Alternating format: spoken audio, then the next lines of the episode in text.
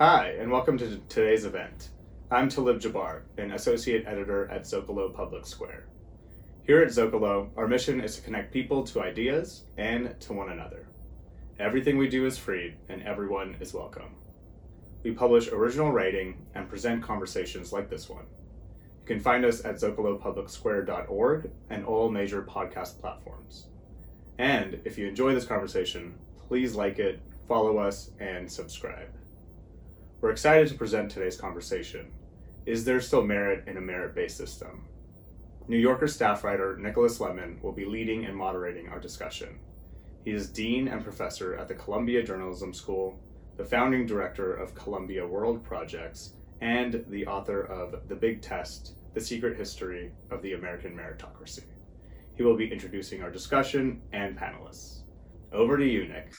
Uh, welcome, everybody. Uh, my name is Nick Lemann. I'm the moderator of this discussion, uh, which is called Is There Any Merit in a Merit Based System? Um, the reason I'm serving as moderator is that I wrote a book uh, about meritocracy more than 20 years ago. Um, and I still write about these issues. Um, when I um, was working on my book, which was mostly through the 1990s, I would tell people uh, what I was working on, and about half the time they would have a totally blank look on their face. Um, and I, I don't know if it's, still that way or whether the word sort of lands, uh, but it lands in different ways with different people, as we will bring out. Um, so I'm going to very briefly introduce our panelists and then we'll get right into it. The very end of the hour, not the very end, but closer to the end, we'll be uh, taking questions from those of you who are in the audience. So please send in your questions and then they'll get sent to me and then I'll ask some of them in the final uh, part of the, of the seminar. Um, okay, Adrian Wooldridge is the author of the new book, The Aristocracy of Talent How Meritocracy Made the Modern World. He's currently the political editor of The Economist, where he writes the Bagehot column, analyzing British life and politics. He spoke at the very first Zocalo event in 2003. Jennifer Lee is a sociologist and Julian Clarence Levi Professor of Social Sciences at Columbia University. Her work focuses on Asian immigration in the United States, and she is the co author of the book, The Asian American Achievement Paradox, which received five National Book Awards. She's a past president of the Eastern Sociological Society. And Malissia R. Clinton is the Senior Vice President, General Counsel, and Secretary of the Aerospace Corporation. She is also the current chair of the board of the Aerospace Diversity Action Committee. In her role at, at the Aerospace Corporation, she provides leadership and oversight to the senior management team on issues related to compliance, strategy, ethics, mission, and culture. Thanks, everybody. And I'm, I'm just going to start by trying to pin down, if it can be done, what is this thing we're calling meritocracy? So I'm going to ask each of you to say, uh, in effect, sort of kidding, what does meritocracy mean to you? And um, I'm also sort of kidding, are you for it or against it? Uh, so I'm going in counterclockwise on my screen and your screen too. So I'll ask Adrian first. What is it? Well, the term meritocracy was coined by a very brilliant and eccentric British sociologist called Michael Young in 1958 in his book, The Rise of the Meritocracy. And he defined meritocracy or merit, he defined merit as IQ plus effort. Uh, I would agree with that, but I would say merit is IQ plus effort minus bias. Uh, and I would say a meritocratic system is one which judges people according to their promise uh, and then promotes them according to their achievement. I would say a meritocratic system is also one which tries its very best to provide equality of opportunity through a mass educational system. Uh, and I would also just add to that that I'm very strongly in favor of merit, both as a good in itself and as a safeguard against all sorts of evils such as nepotism, corruption, and favoritism. Okay, um, Malissia, same question. What is meritocracy? Uh, so I would say it's it's not what we're practicing now, certainly in the United States, um, for the reasons that Adrian said. Uh, and the the big, biggest example of that is that most of my peers in the C-suite um, and at all at most companies and at academic institutions and at publications are white men. Um, I know for a fact that Jennifer and I can compete with white men, and so can a lot of other people who look like us. So the fact that we're not able to, and that we're the exception and not the rule, the fact that you look, uh, you if you live on this soil, we've been diverse for quite some time, and yet the upper echelons are owned by exclusively uh, by one group means that we're not, we're not practicing a meritocracy at all. It's just not what we're doing. What would fix that problem? I mean, that's a big question, but just to follow up. I, I what the fix is going to happen. The fix is going to take a different sort of input for certain people, and it's got to start from the cradle and go to the grave that I know. It's got to start from the cradle and go to the grave. If you really want true competition where only the best and the brightest achieve the status that we have on this call, um, you've got to give people a shot from the cradle, not a disadvantage, but a shot. Um, Jennifer, what is meritocracy? Oh, I'm glad I'm third. I have to say that this is, uh, I'm already excited about this discussion. I would say that in a meritocratic system, equality of opportunity would generate a high degree of both social stratification and social mobility because talent, however we're defining it, unconstrained by ascriptive characteristics and social origins would rise to the top. That is the ideal type definition of what meritocracy is. The fact that we're not seeing talent rise to the top net of social characteristics and social origins says we're not practicing the ideals by which we believe we are a meritocracy. So everybody that I'm hearing believes in meritocracy, maybe with an asterisk. Um, so let me test you first a little bit on that, okay? So imagine, you know, different fields of endeavor are, are, are structured in different ways. Imagine the whole world were structured in the way of being an actor, let's say. Uh, so in other words, this there's this term uh, superstar economics. So let's say hypothetically, you're in a field where 80% of the people are dead broke and waiting tables. Uh, 19% are sort of scraping by, and 1% are really rich. But their success is fairly achieved. Are you okay with that? Are you okay with extreme inequality if it is achieved meritocratically, or is there a place where you kind of hit your limit on that? Um, well, shall I say, first of all, I'm very surprised uh, and gratified actually that everybody here seems to be in favor of meritocracy uh, particularly given that there's a, a, very strong movement against meritocracy, not as something that we're not achieving, but as an ideal in itself. So we have two very influential books, uh, Markovits's book on the meritocracy trap uh, and the book on the tyranny of merit, um, which um, argues that meritocracy is not the sort of thing that, that, that, people want. And I'm interested that we we, we, we're not going down that, that, that road, uh, those roads, or, or at least yet. Um, I think there's a great line in the, in the, in the play Glengarry, Glen Ross, which says that the, the, the winner gets a Cadillac, the, the person who's number two gets a set of steak knives, and the person who's number three, you're fired.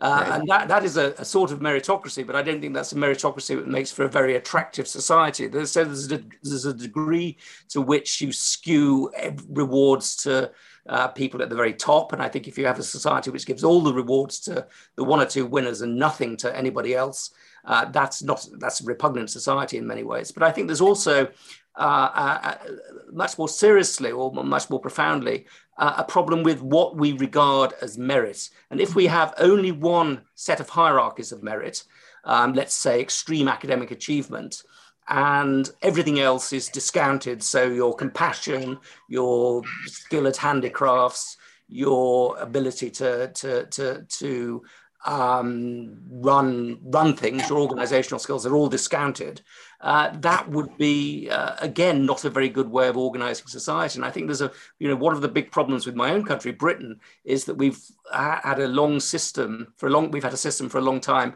of selection by elimination. So the people who do really well at the top get fantastic prizes, and then other people are discarded along the way. And I think it's very important to um, to replace selection by elimination with selection by differentiation. So different sorts of talent, different sorts of ability get their appropriate rewards. So, well, so, again, so yeah, there's a bunch of things I want to ask about this, but I want to go back to the other panelists quickly yeah. and just say, is there, if we can stipulate that results are fairly and meritocratically achieved, which I know we're not there, but if we were there, is there still a degree of inequality that would make you uncomfortable?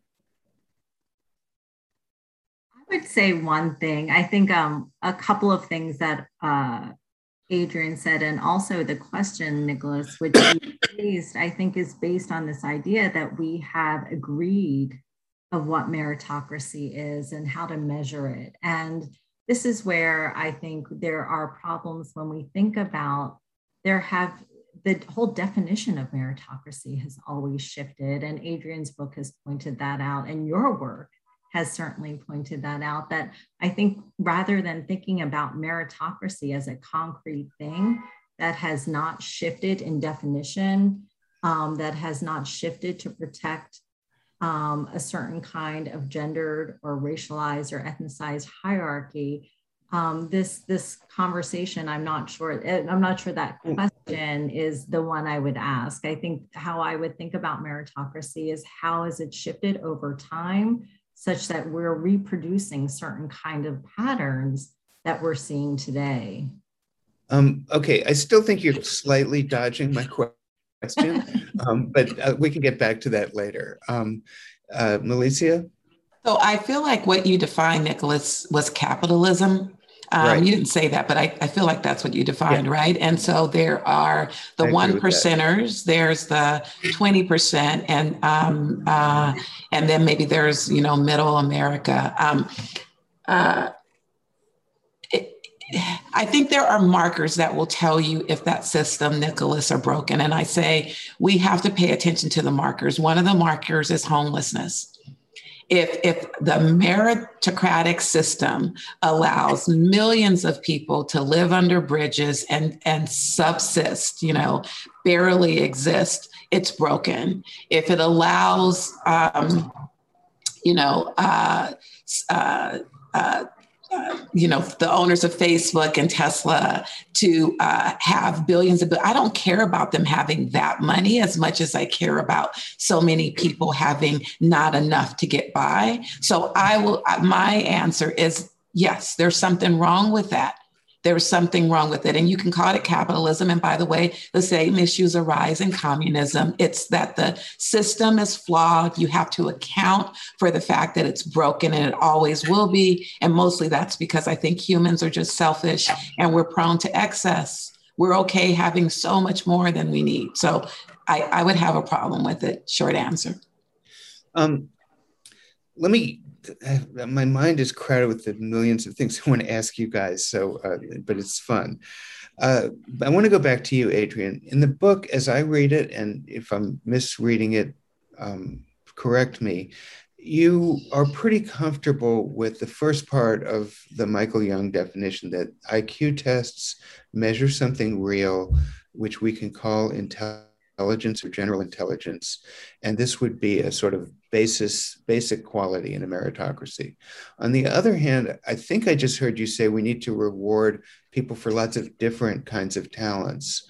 So can you kind of square for me on the one hand having a, a, a kind of a sorting system early in life with IQ or IQ like tests with the idea that we're going to um, you know reward a lot of different talents. I mean, I'll go back to my acting uh, analogy. I remember once at the Oscars, Ellen DeGeneres was the host, and she said, and this was back in the day when it was a bigger deal and it was packed hall, and she said, "Who here has a college degree?" and they got a big laugh because nobody in the hall had a college degree, right? But on the other hand, some of them are really good actors. Some of them are have sort of animal spirits. Um, so, uh, just are we okay with linking IQ and IQ testing to the search for talent and apportionment of opportunity in our society? So, Adrian, this is going to you first, but the others as well. Sure. Well, first of all, I think it's absolutely essential in any uh, notion of a meritocracy that we make a distinction between people's promise and their achievement. That we have to have some notion that we're looking for qualities which are not very obvious. Um, we're looking for people's ability to learn, their ability to grow, their ability to get better. And that's why there's so much emphasis on selecting people early, on, on, on, looking for these talents early in people's lives. Because the great danger of a meritocracy is that it simply perpetuates the status quo, particularly in a society in which education is a key variable, because it's very easy for the very educated to pass on those educational advantages for their children. So we need to try and break the link between origins, people's social origins and educational origins, and their destinations. So, how do we do that? We look for potential.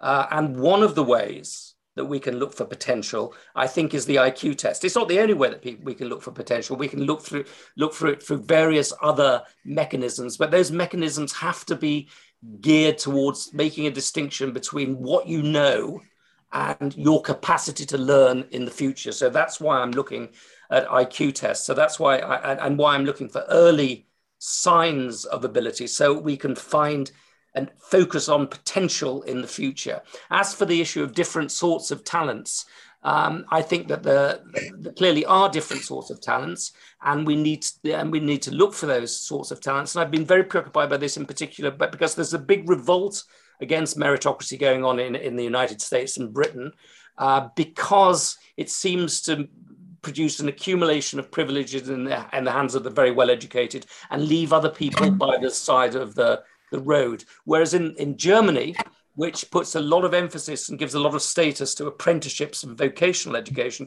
you don't have anything like that degree of social social discontent. So that's why I put the emphasis on looking for different sorts of talent, particularly people's um, uh, you know vocational abilities or, or abilities in, in, in vocationally oriented areas. But whatever one thinks of IQ tests, and we could easily have a, a, a, very prolonged debate about this, and I know you've written a great deal about this yourself, is I think that the, there has to be, to have a meritocracy, a mechanism for distinguishing between potential and achievement for the young.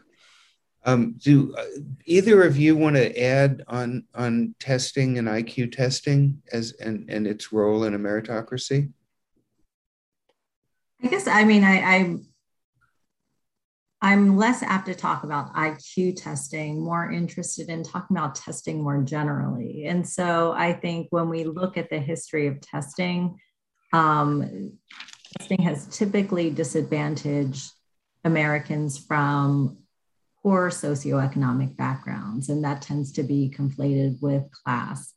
And so, Nicholas, in your work, we see testing in the SAT and how the SAT test has really evolved um, to have once captured low income students who may not have been able to uh, been on the radar for elite universities and now it has morphed into a different kind of test where affluent middle class students are preparing for the test and that the score then um, is not necessarily a measure of promise or talent, but is a measure of preparation.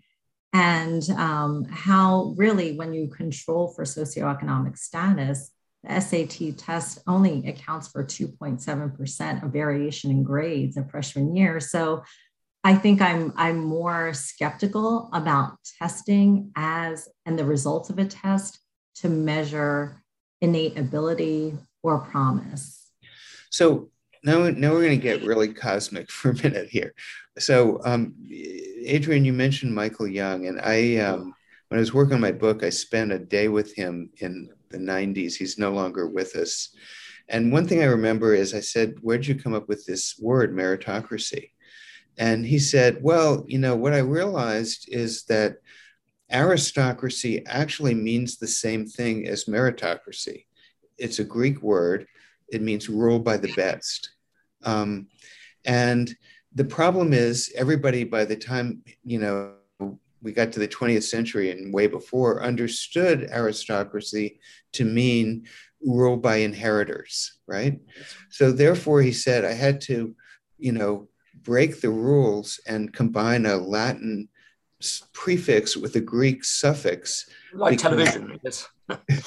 because the word had degraded in meaning. Yep. Now, you know, the, the, question this raises is, um, you know, in the book you talk about Plato's Republic, and in the Republic, you know, he had children actually taken away from their parents to avoid the phenomenon, which I plead very guilty to, of parents trying to confer whatever advantage they have on their children. That's kind of human nature, I guess. Um, yeah. uh, so, uh, you know, beyond IQ tests, I mean, some of what what Jennifer just said can be applied more broadly. And John Adams, you know, you quote say things like this too. Whatever you define as merit, if you define as merit, you know, having blue eyes or whatever, um, the fortunate part of society is going to figure out how to mm-hmm. get blue eyes into their children. So, so in effect, all meritocracies would degrade into aristocracies. And this is what a lot of the anti meritocracy people today, like Markovits, are, are saying is happening. Sure. So, so I don't want to start with you, Adrian, because I started with you on the other questions, but uh, maybe Malissia, what, what, what do you think about aristocracy? Do, is it a good idea? Do we live in one now? What's the difference? Um, so much that you said there. Uh, I don't care what the standard is. This is this is what I heard you say, and I it's what I would have said because I think it's true. I don't care what the standard is. Someone can game it. If you have more wealth, if you're if you're better situated, you can game it because in fact that's what happens, right? And what we do is we live in exclusive neighborhoods and we exclude people from the best schools. The, there's food deserts. There's so many ways that we disadvantage others, and it doesn't matter what you test for. Um, and I would say the biggest example comes from my own household. I wasn't the best standardized test taker. I didn't know how to prepare. I was too lazy to do the work. Um, but I did well, and I went to Stanford Law School partly because of diversity initiatives um, and partly because of the effort that Adrian talks about, maybe equal parts. My children, however, grew up in exclusively white Manhattan Beach, which is where my husband and I was able to get them.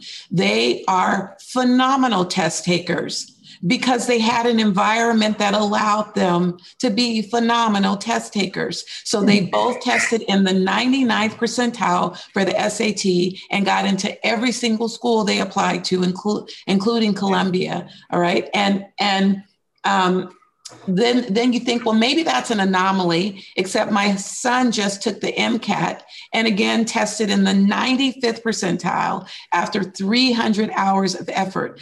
I don't care what test you use just allow kids who look like them to do well too. That's that's fundamentally the system. And if you don't allow kids who look like them and mind you, this is 1%. There's nobody in this community who looks like us. It is literally that rare. So the system is failing because we actually believe that only white kids can do that. And it's not true, actually. That's my point. It's not true until the system looks like the society we're in until the top echelon looks like that, you know what you have. You have failure. And you can put an IQ test on it, you can put an SAT test on it, you can throw that test away and come up with another one until the system recognizes that everybody should be able to achieve, no matter your sexual orientation, your gender, your race. Until we've accomplished that, we are failing, is, is my point. So I would call that, I always try to answer your question at the end. I would call that an aristocracy.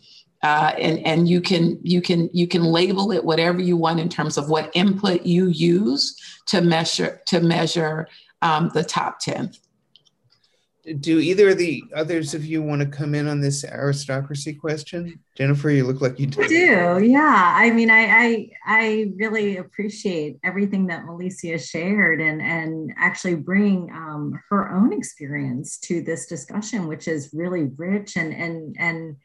Um, it, I started to think about a million things, but as a social social scientist and a sociologist, I also fall back on data and studies to help illuminate some of her points.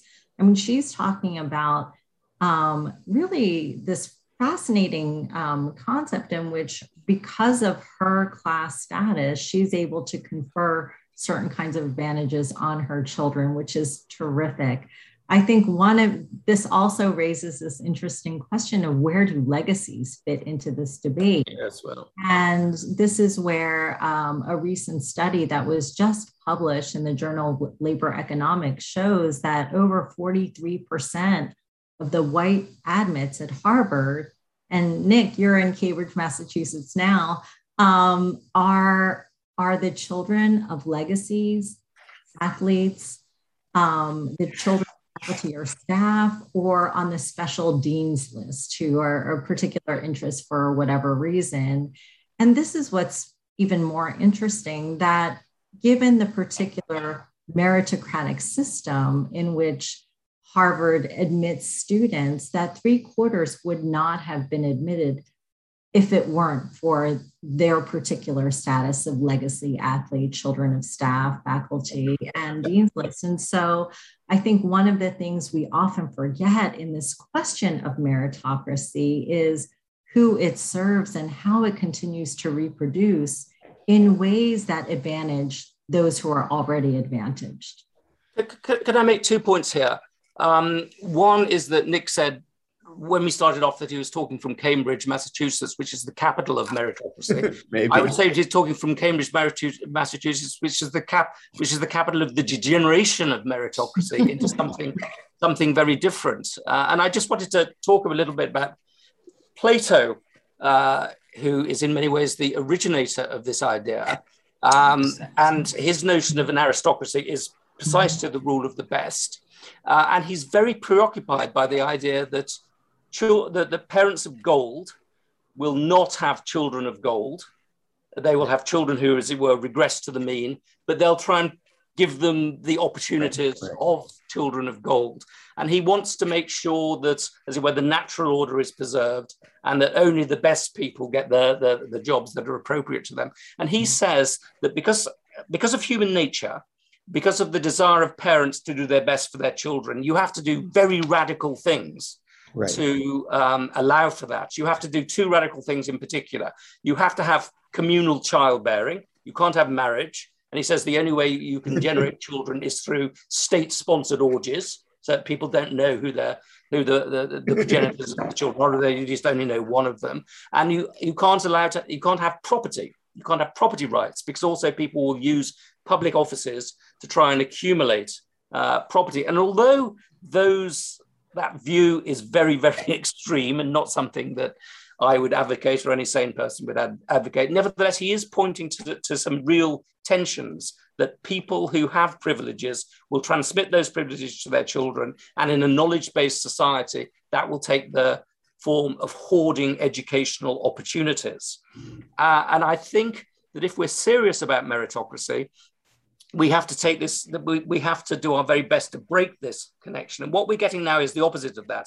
We're getting a very dangerous marriage between plutocracy and meritocracy. People buy educational privileges, which gets them to the top of society, um, and they hoard those educational privileges through money. So, what we need to have is various mechanisms, not as extreme as Plato's, but mechanisms designed to break those links so we discover real talent wherever it is in society. Now, the very least that we can do is get rid of legacies and athlete, the dean's list and uh, and uh, uh, and athletic admissions and the rest of it. And I have absolute and unqualified contempt for Harvard and any any faculty member who, who, who participates in this system, whether they write books denouncing merit or not. I think that's absolutely appalling. But I think we need to do more than that. We need to look for better ways the best ways possible of finding promise wherever it is in society. And I think we're on the verge of being able to discover new ways of doing that, more powerful ways uh, and less class based ways than um, IQ tests. For example, there's a geneticist called Robert Plomin who claims that you can now identify a series of genetic markers in newborn children which can predict with extraordinary degrees of accuracy their long-term development, their long-term capacities. Now that raises all sorts of terrible things, but it also raises some very interesting things that we'll be able to find within poor populations hidden talent much more efficiently than we ever have been before. And the other thing I would point to is the value of some sort of educational selection. And Britain has been extremely successful in creating academy schools, very educationally uh, selective, academically rigorous schools, which operate in poor areas uh, such as East London.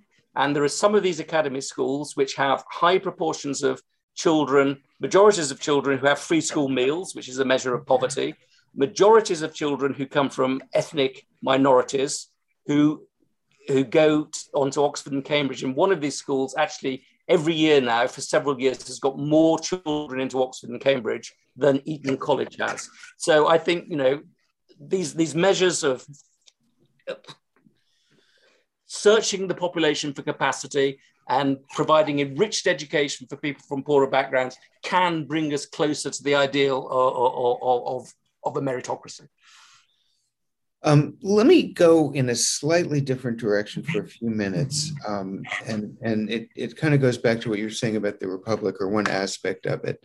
As, as you point out in the book correctly, a lot of these earlier sort of testing systems that we, you know, they weren't called meritocratic at the time they were developed because the word didn't exist, um, were really done to select people for civil service jobs. Yeah.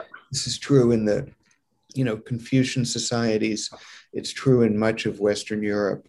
Um, and there's something at least a little platonic about that because you're you're selecting people you know and i'm, I'm saying this w- with great awareness of all the flaws of what i'm saying you're selecting people to devote their lives to public service and be relatively selfless at least in the pecuniary sense um, but in the American system now, when you have, you know, according to at least urban legend, 75% of the students at Stanford are in either computer science or economics, um, you're really selecting people for very rich economic rewards. Um, and Malissia, you know these statistics about in the in the 50s and 60s, the ratio of the CAO, CEO's pay to the workers' pay was one thing, and today it's way different. So, um, is it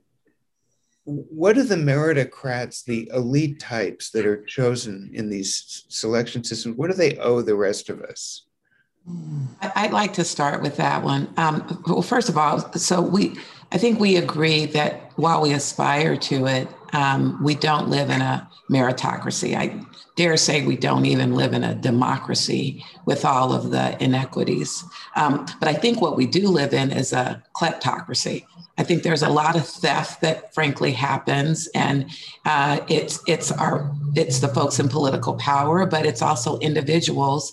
Because to Adrian's point, while um, while extreme, uh, Plato was onto something, and that is when you gather wealth, no matter how the prior generation got it, no matter if they stole it, which often is the case, it's yours.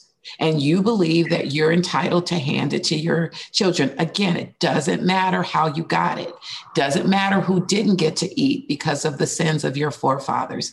And I think the reality is until we deal with our history, for what it really is. Adrian, people of lower socioeconomic um, backgrounds are not hidden. They're absolutely in plain sight. They're not hidden. You don't need an IQ test to go find them. They're readily available and they want to participate and they want to go to the best schools and they want to drive Teslas and have the, they, they're, they're not, they don't think they're hidden. No, they're right there in plain sight. The problem is we only shine the looking glass at certain um, uh, pieces of our society and we all look into that looking glass you know to jennifer's point we're all looking at that looking glass at that specific uh, demographic. And it's the folks who go to the best schools it's the folks who live in the best neighborhoods. But those who are outside of that uh, outside of that looking glass they're not hidden. It's just we've chosen to focus the mirror, I think, on a very narrow, um, sort of Eurocentric, history Latin, um, defective. It's a it's a really really defective lens, and it's unfortunate because because we do that, we miss really a, a rich, vibrant workforce um, a rich, vibrant talent pool. We're, they're there. We just have created so many traps that make it nearly impossible um, for them to get up in, into that, you know, top 10% or whatever we want to call it. Anybody else want to come in on this? Yeah, topic? I would. I mean, I'm always inspired after hearing Malissia, but I wanted to, again, as a sociologist, bring in some other research. So we've been talking a lot about getting into elite universities as if that is the solution. A lot of research shows that even upon graduation, experimental studies show that even people with the same resume, when you change the name to connote particular racial identification, when you change gender, when you change um, signal motherhood versus fatherhood, you have incredibly different outcomes.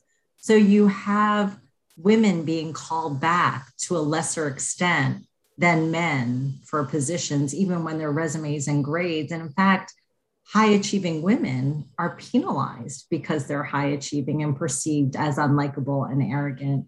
You have men, African American men, graduating from elite universities who are not called back at the same rate as their white male counterparts who graduate from the same elite universities and have the same academic records you have mothers who are penalized because of their motherhood status, while fathers are actually rewarded. So I mention this because Adrian, in his initial definition of meritocracy, said without bias.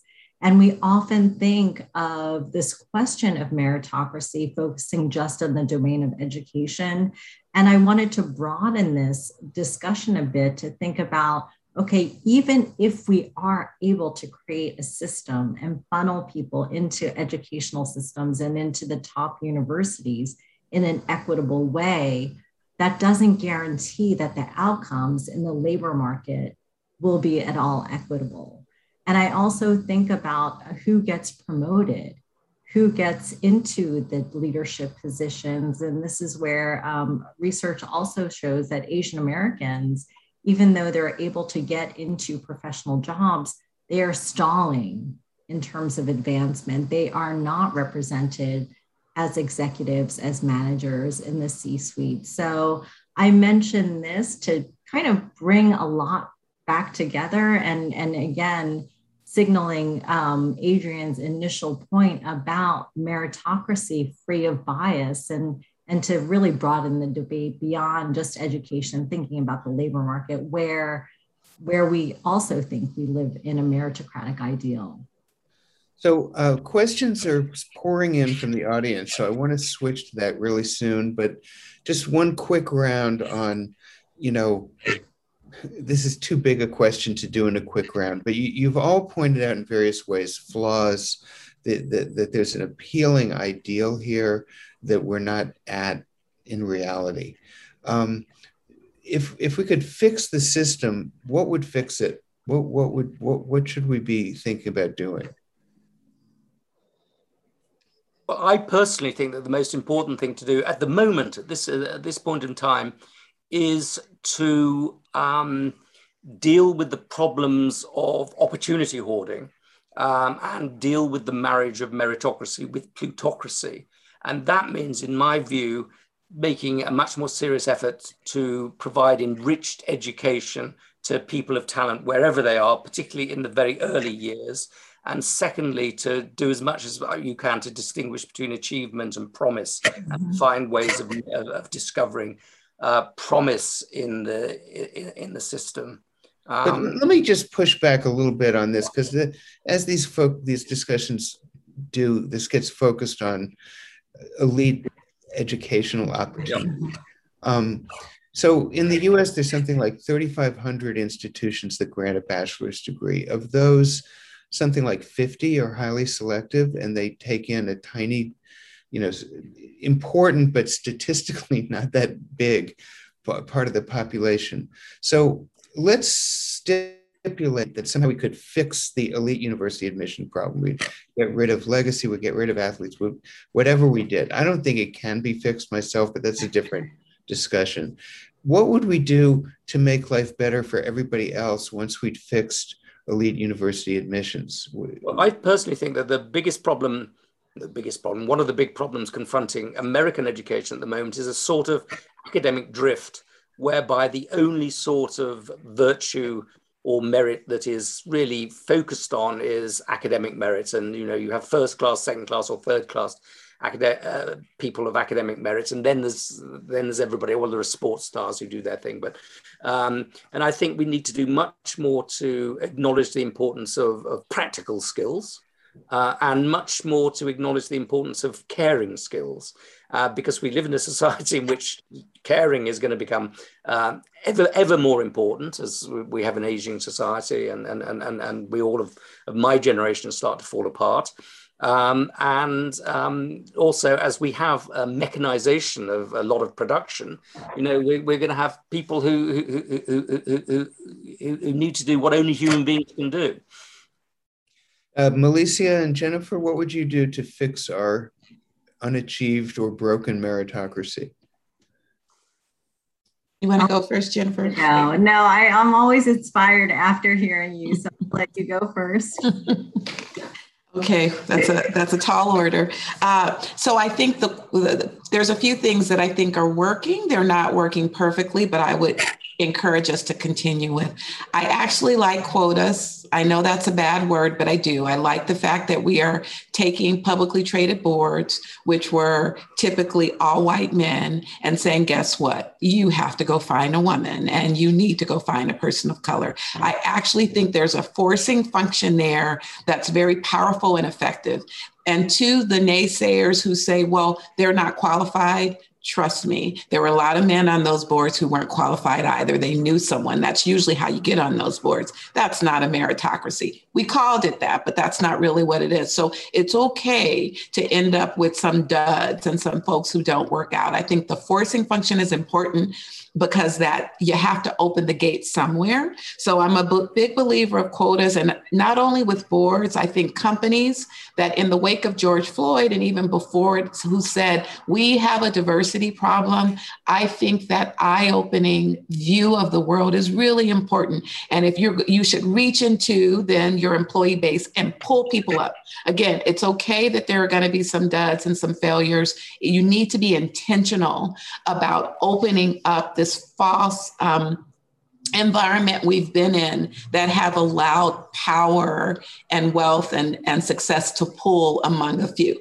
And then I think you go all the way to the other end to my point that you start with the cradle and you give those three and four and five year olds the chance that we're not giving them yet. Because at that point, um, what I love about children, and I think we all know this, they they don't know not to believe in themselves Someone has to tell them not to believe in themselves, right? And it's not just what happens in school, though. It's not just school lunch. We just have to note it's what's going on in the household. It's the opportunities their parents are or aren't getting. You have to peel it all apart. It's the environments they're in, the schools they're going to.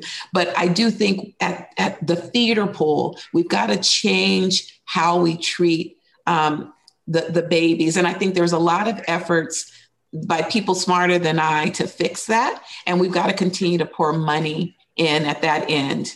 Um, so over over the Jennifer. Okay, um, I, I, just would, as a quick note, remember that in 1978 the Supreme Court was one vote short of endorsing quotas. One vote shifted.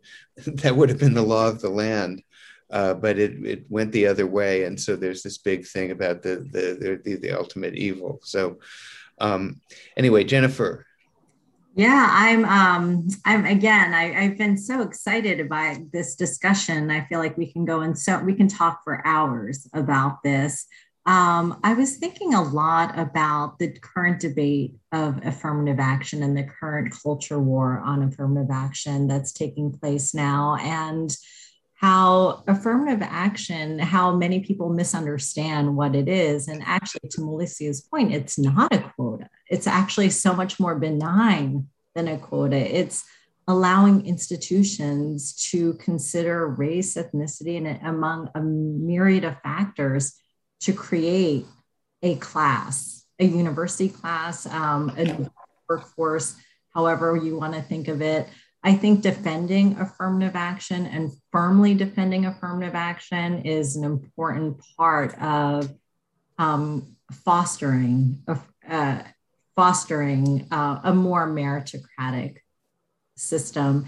The other thing I wanted to point to was we have been talking a lot about elite universities, as Nick mentioned, and I think there's this perception that um, the majority of Asian Americans, for instance, are attending elite universities. But if you look at the state of California, one of the things that surprises most people is that they're not going to the top universities. Most Asian Americans, actually, the majority of them are in community colleges. Over 50% are in community colleges. Um, a quarter in the UC system, a quarter in the Cal State system um, when I think about what we can do about making equal opportunity more of a reality is thinking about investing in those community colleges and investing in uh, uni- colleges that actually serve the greater population rather than thinking about the kind of debates that we're having just about elite universities. And, and I think about that for pipeline. I think about canceling student debt and what that would do for opportunities of students who are working class or from more disadvantaged backgrounds who haven't had um, the help of their parents to put, pay their way through college so I think of a lot of structural um, ideas that would help the majority of students, regardless of um, social origin. And just Nicholas, let's throw in the could... mix uh, there that U.S. has 15,000 separate independently controlled school districts that are primarily funded by real estate taxes. So that's part of the same picture. And Nicholas, if I could just add one one um, sort of cliff note to what Jennifer said, um, when you talk about quotas and affirmative action, the reason why I'm comfortable with it is because affirmative action and quotas have existed in the U.S. society for five hundred years. When you declare people who look like me to be three fifths of a person, you're giving someone else affirmative action. And so I, I don't have a problem with it. I think that is how we got here. That is why the system is broken and why we have misperceptions about Asian Americans and Black Americans, is because we have been practicing affirmative action and quotas for forever, just not towards the people who have been disadvantaged. So I just wanted to to echo that it, it's not it's those are not dirty phrases to me. Okay, so now I'm going to start throwing out questions from the audience, um, and uh, I, I, don't necessarily. I, I, we're going to start. Uh, thinking you all will sort of apportion yourselves among the answerers without my designating somebody to answer. Okay. Um, so, uh, is the focus on talent a mistake? What about character, integrity, honesty, essential qualities that are often punished by society and for which there's no SAT or ACT? We have rampant credentialism in the United States. Would it be more appropriate to have simulated situation tests for certain jobs rather than degrees from higher learning institutions? Please define talent as you're all using the term unproblematically. Uh, could you give some examples of measuring potential, please? Who wants Was that all one question? Uh, I think I may have mixed two questions, but it was it was a you know, questions that are kissing cousins of each other. Okay.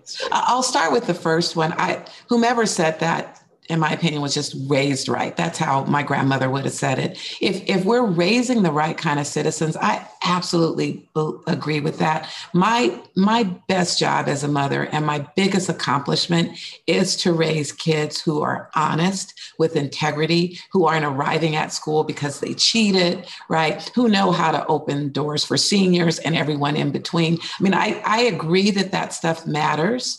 Um, I don't know that it is a replacement for um, effort and, and sheer talent. Um, but I do think that those are the complements that, frankly, should should secure your place and, frankly, um, help with your trajectory. I see. I, I believe that if someone is is not ethical and honest, they shouldn't last long. They shouldn't make it all the way up the totem pole. I don't know if that's true. I think there are people who would disagree with me, but um, I, I guess my point is that I subscribe to those principles. I don't think it's a zero sum game, though. I, I agree. I believe that that should be part of maybe Adrian's IQ test quite honestly why why aren't we measuring honesty and integrity along with just sheer um, grit and and ability I think if you look at the history of notions of merit going all the way back to Plato, for most of the for most of history, people have talked about um, virtues and talents. Jefferson and the rest of the founding fathers, in particular, talked about virtues and talents. The same with the, the, the, philosophers of the Enlightenment, Voltaire. It's only really when you come to the 20th century, particularly the middle of the 20th century, that you have this sort of demoralization of the language of discussion of talent and people start focusing very exclusively on intellectual ability and IQ and ignoring the virtues and talent side. And they do that for, for both good reasons and, and bad reasons. The, the bad reason is that they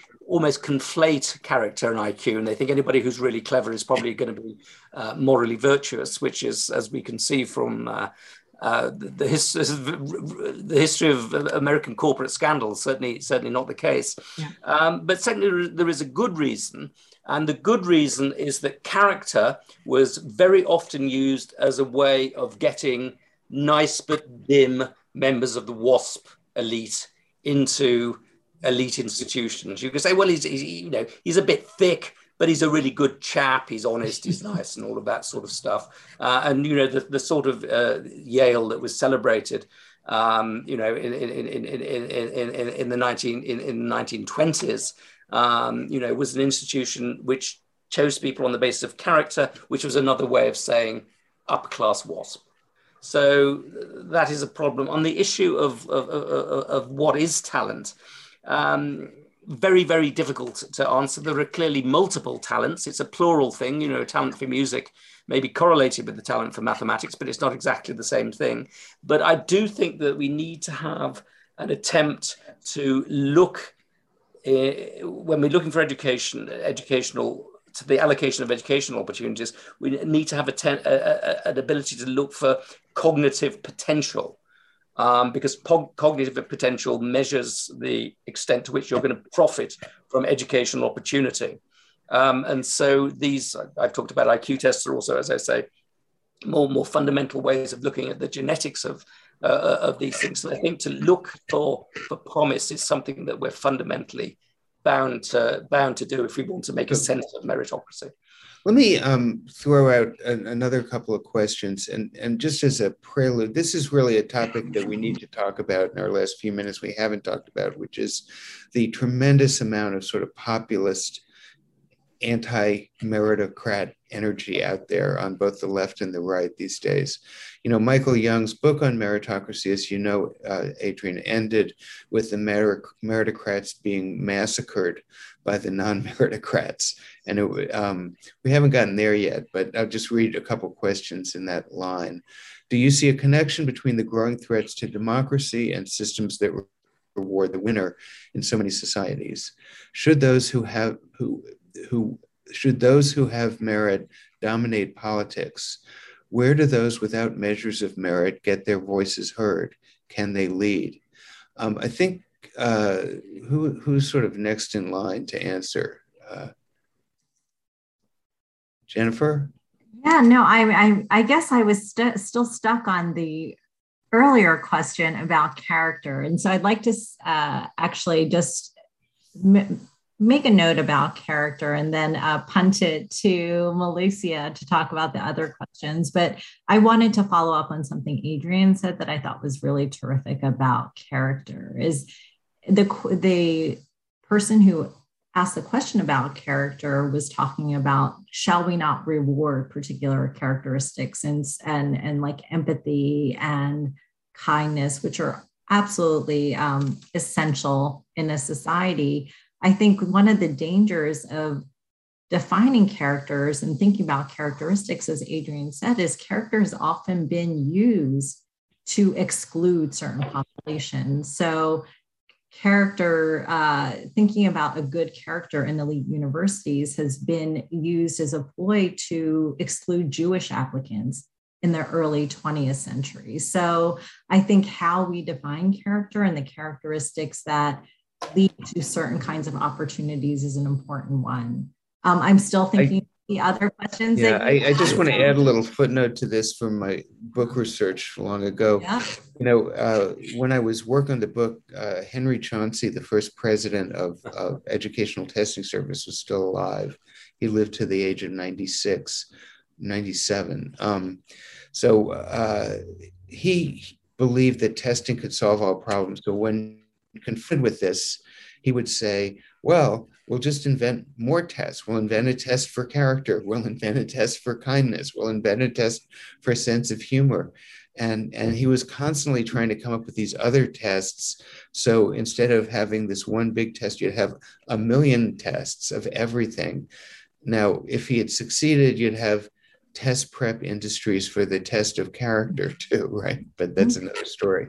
Um, Alicia, over to you.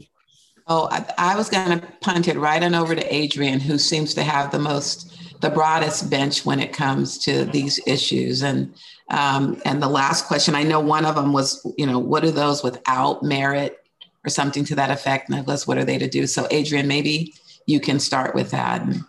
Well, this was the essence of, uh, uh, of um, the rise of the meritocracy by Michael Young.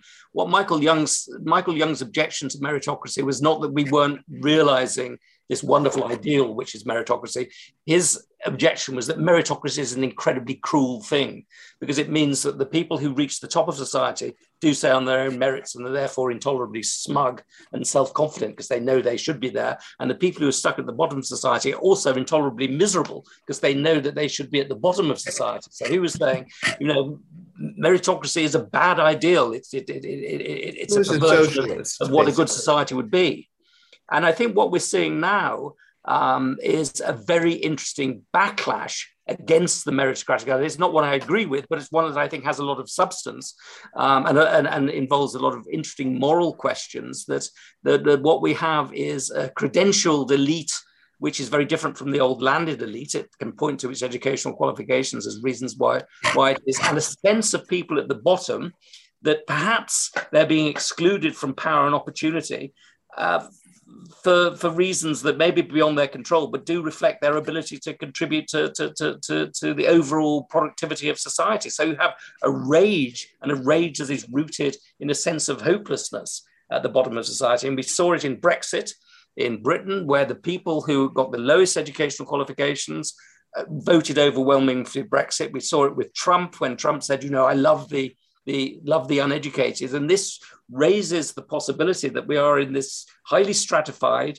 highly credential oriented society in which people who don't make it according to the rules of that system um, are, have a sense of hopelessness and in their hopelessness just want to tear the whole thing down. Um, it is now 359, 358. So, and we have to leave at four. Um, so I think what I'm going to ask is if anybody has quick final words to add before we get to the top of the hour when we have to leave. If not, I'll say just what, a little bit of what I was saying before. Michael Young was a socialist, so he he was against meritocracy because he thought it would provide a, a um, pretext for inequality. Um, what he said when I interviewed him was he said, You know what a good society needs? It needs a fault. He liked the British aristocracy because it was so obviously unfair yeah. that it could leave an opening to socialists to win. And, and he thought that if you had a society where there was at least the appearance of fairness, and some of that has degraded, as we've all noted, then you'd lose the sort of left wing energy that was what he prized the most. That's a whole other discussion too. We should probably all gather again and have another hour on on meritocracy. But anyway, this has been a lot of fun, and um, thanks to all of you for participating. Thanks to all of you in the audience, and thanks to Zócalo for sponsoring this. Thank you. Thank you. Thank you. Thank you.